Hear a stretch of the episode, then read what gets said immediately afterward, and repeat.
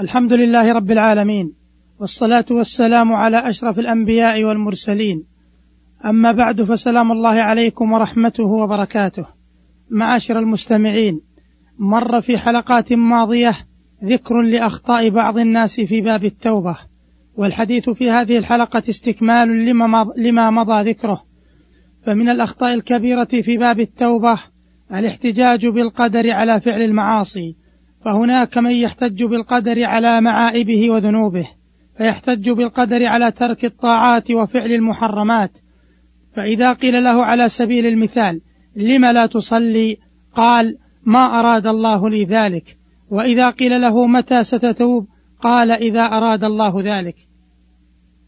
وهذا خطأ وضلال وانحراف فالإيمان بالقدر لا يمنح العاصي حجة على ما ترك من الواجبات أو ما فعل من المعاصي.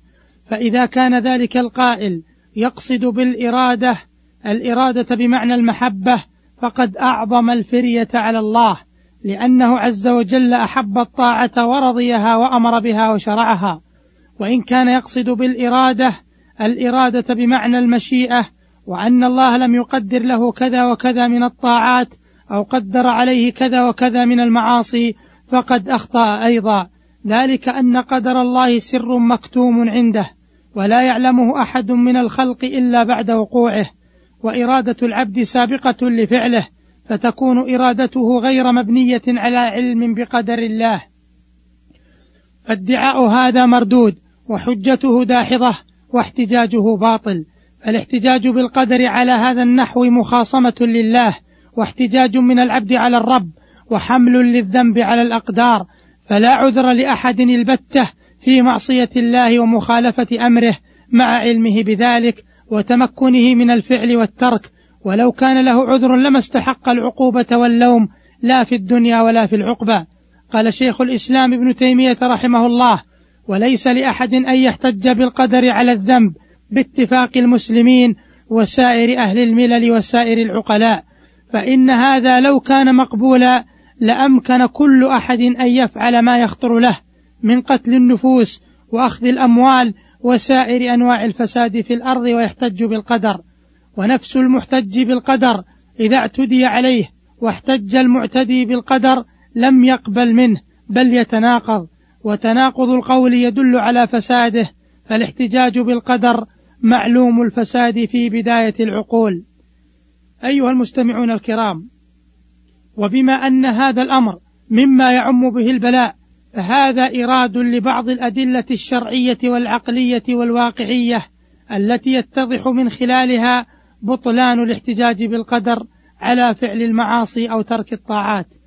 قال تعالى سيقول الذين أشركوا لو شاء الله ما أشركنا ولا آباؤنا ولا حرمنا من شيء. كذلك كذب الذين من قبلهم حتى ذاقوا بأسنا قل هل عندكم من علم فتخرجوه لنا إن تتبعون إلا الظن وإن أنتم إلا تخرصون. فهؤلاء المشركون احتجوا بالقدر على شركهم ولو كان احتجاجهم مقبولا ما أذاقهم الله بأسه.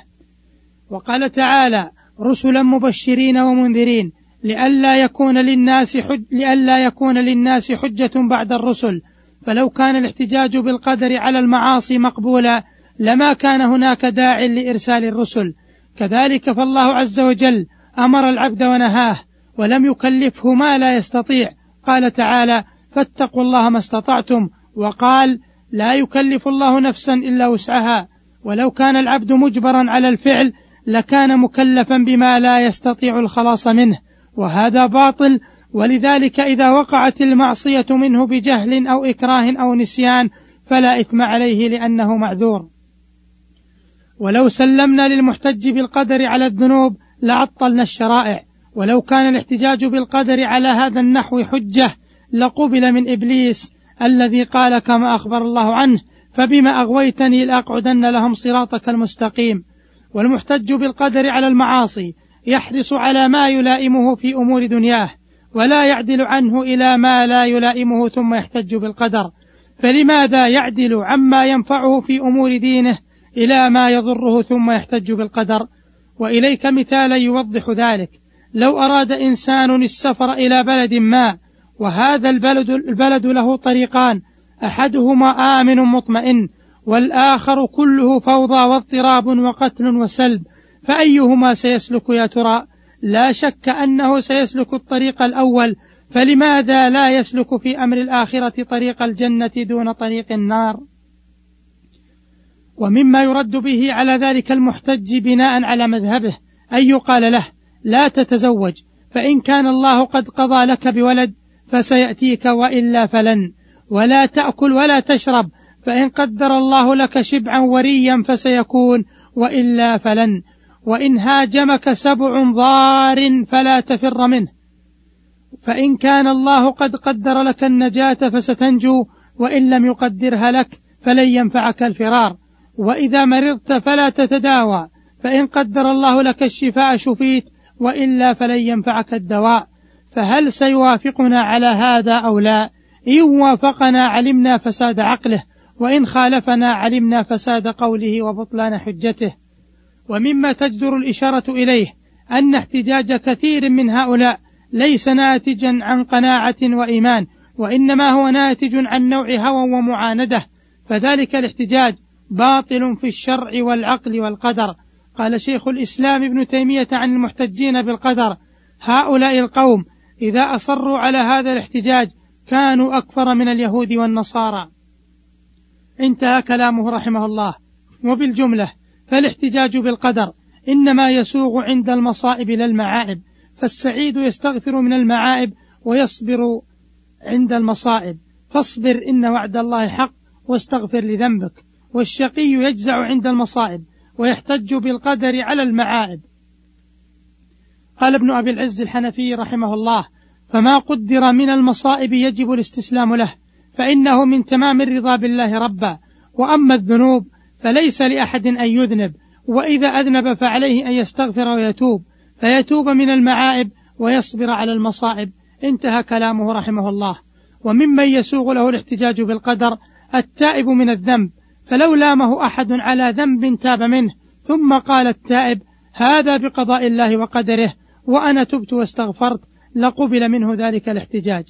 ومن الأخطاء في باب التوبة توبة الكذابين الذين يهجرون الذنوب هجرا مؤقتا يتحينون فيه الفرص لمعاودة الذنب حيث يتركون الذنوب التي كانوا يرتكبونها إما لمرض أو عارض أو خوف أو رجاء جاه أو خوف سقوطه أو عدم تمكن فإذا واتتهم الفرصة رجعوا إلى ذنوبهم.